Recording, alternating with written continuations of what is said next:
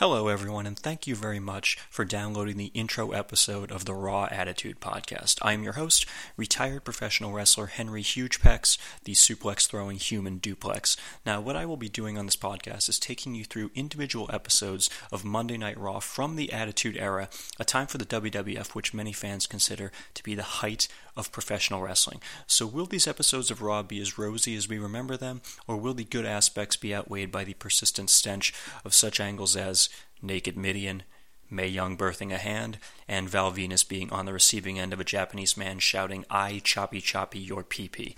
That's what I aim to find out. So if taking this walk down memory lane sounds like something you'd be interested in, I highly recommend you subscribe, and please feel free to leave any feedback for us at rawattitudepodcast at gmail.com. Now, for those of you with the WWE Network who want to follow along, our first episode will be the December 22nd, 1997 episode of Raw.